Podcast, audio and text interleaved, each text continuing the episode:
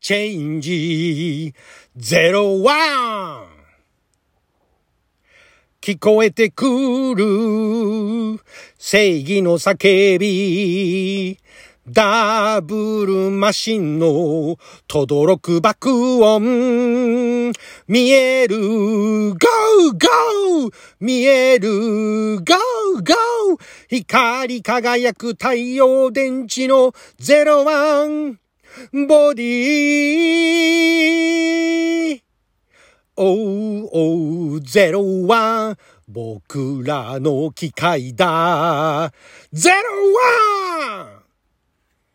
あなたの12分をちょっと拝借。こんにちは。ラジオ神の神ふみかつです。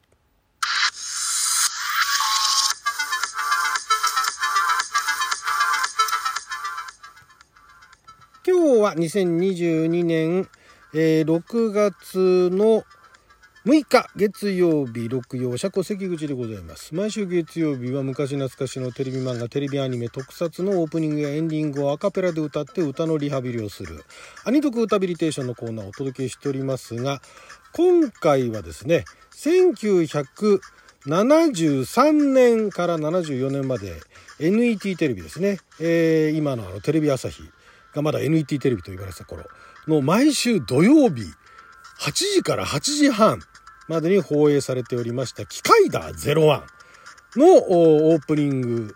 タイトル、オープニングタイトルじゃない、オープニング曲ですね。機械だ01。こちらをアカペラで歌いましたけれども、そうなんですね。この頃ね、夜の8時から始まる特撮だとか、アニメっていうのがあったんですね、子供番組。ね、あの、子供向け、本当にあの、ちょっと大きなお友達じゃなくて、本当に子供向けなんですよ。子供まあ8時には起きてるっちゃ起きてるんですけども、これなんでこの時間かっていうと、特にこの毎週土曜日に関しては、8時だよ全員集合が TBS でやってたんですね。それに対抗するために、テレ朝が特撮とアニメをやってたっていうね、そういう時代だったんですよ。だから、あの頃は結構ね、その夜遅く、まあ夜遅くって言っても、どうなんでしょうね。夜8時っていうと、私の感覚からすると子供にとっては、もうちょっと遅めのお時間っていう時間なんですが、まあでも食後ですよね。ご飯食べて、晩ご飯食べた後に、えー、落ち着いた頃を見るという時間帯だったと思うんですが、これがあの、人造人間機械だっていうのがその前にあってですね、まあ、これもともとあの石森章太郎先生の原作漫画があって、まあでもこれ漫画と特撮ほぼ同時期だったんじゃないかな。で、それの続編なんですね。で、人造人間機械だもまあまあ評判良かったんですけど、ゼロワンが結構あの、スポンサーがつかず、予算もなかなか確保できず、結構苦労したそうなんですね。で、特にあの、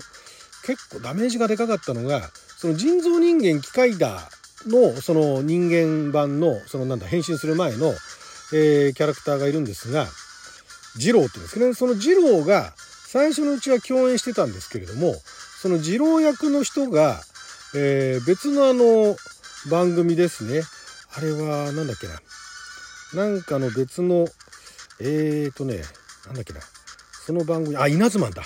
稲妻っていうのが、これまたあの、石森章太郎先生原作なんですけども、稲妻のその主役に抜擢されましてですね、えー、坂大輔さんですね。で、結局その、第1クールまでは出てたんだけども、第2クール以降、出演が厳しくなっちゃって、で、その代わりに、まあ、第30話から、その01のパートナーとして、女性型の人造人間美人だ。これがあの塩見悦子さんですね。当時ジャックに所属されていた、ジャパンアクションクラブに所属されていた、あ美人だ。もうすっごい分かりやすいキャラ名ですけれども、まあ、塩見さんね、今でも美しいし、あの、デビュー、デビュー当時というか、そういうあの、テレビでね、活躍されてた頃、まだ若かりし頃も本当にあの、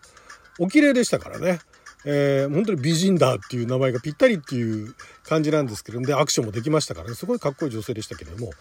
で、この美人だ、テこ入れして、で、あと、敵側もあの、機械ダーの頃から言った破壊ダーなんですね。で、破壊ダーが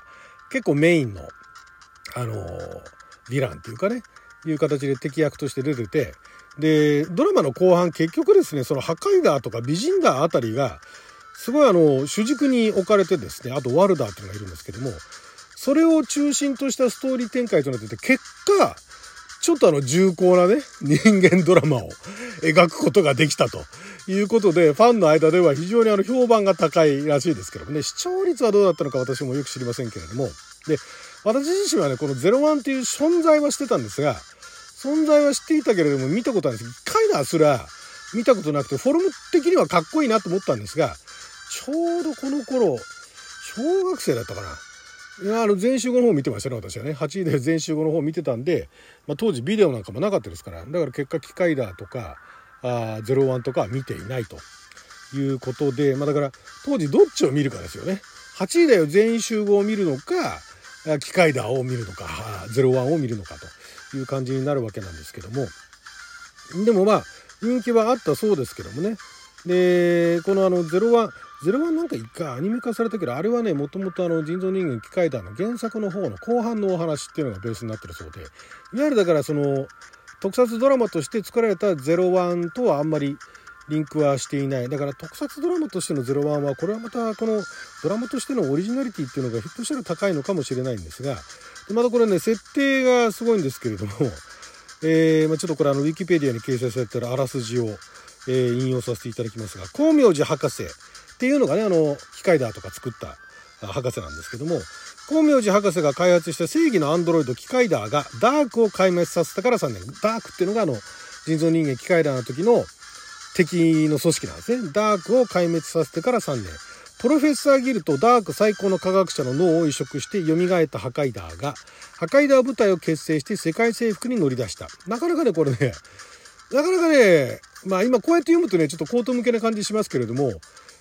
構ね、よくできてるんですよ。このあの、設定っていうかがね。子供向けっていう割には、なかなかね、何ていうんですかね、まあ、ダークっていうか、敵組織の名前まんま言ってもしょうがないですけど、なかなかね、重い話なんですね。そしてその目的実現のために、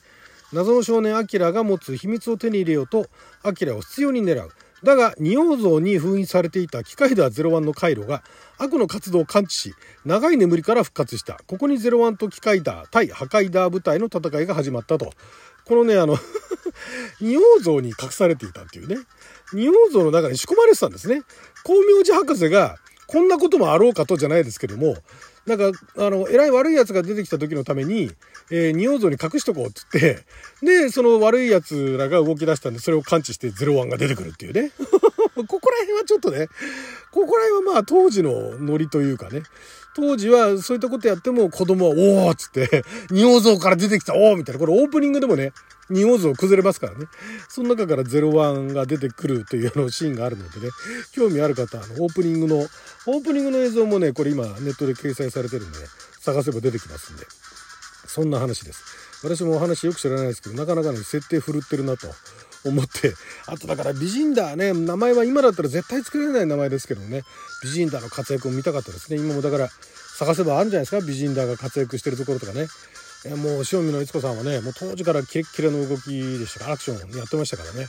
なかなかの見応えもあるかと思うんですが、さあ、この歌をですね、えー、作っていたのが、作詞はもう石森章太郎先生ですね。当時は石森章太郎先生でしたけれども。あの頃だから特撮ものだとか、アニメ、アニメより特撮の方かな。仮面ライダーをはじめとする、あそこらのあの、等身大のヒーローが、等身大ってあの、大きさがね、等身大のヒーローが戦うものの、原作はかなり石森章太郎先生原作って言われてるものが多かったですね。で、まああの、企画から参加して、えー、漫画と同時並行だったりだとか、まあ、最初にあの先生が書いたものをベースに特撮化したりだとかあともう完全にあの原案として石森章太郎先生は作ったけれども特撮は特撮で漫画は漫画で全然別の路線を進んだとかねいろいろありますがこれはあの今でも「01機械だ人造人間機械だ」は人気があってだから漫画のねリメイクみたいなのもね作られてあれ01版もあるんじゃないかなだからその機械だ人造人間機械だとか機械だ01の存在を結構最近のお若い方でも知ってる方いらっしゃるかもしれないですね。でもこのあの歌振るってますよ。まああの石森先生はともかく作詞作曲編曲あの渡辺中明さんですね。えー、もうこのコーナーではおなじみの渡辺中明さんでだもんですから歌のところにもう歌詞の段階からガウガウって入ってきますからね。で今回歌いませんでしたけど歌歌わないっていうかあの入れませんでしたけども光り輝く太陽電池の01ボディーって言った後、イエーイって言ってますからね。そこら辺のね、ああいうの手入れるところもね、なんでしょうね。まあ、あの、この、歌詞も石森先生の書く歌詞ってあの、超人バルモアあたりなんか典型ですけれども、いわゆるその特撮のオープニングっぽい歌詞を書くこともあれば、なんかもう擬音だけみたいなね。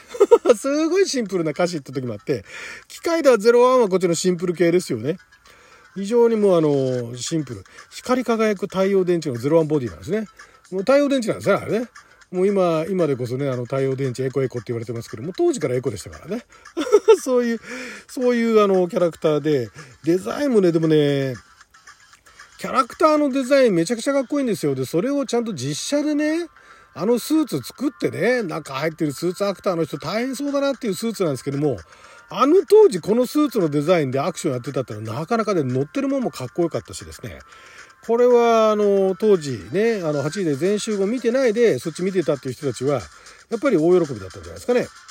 で、えー、おうおう、ゼロワン、僕らの機械だ。ゼロワンってあの、シモン・マサトさんですね。これ歌ってるのが。もうだから、ところどころ叫ぶのがぴったりなんですね。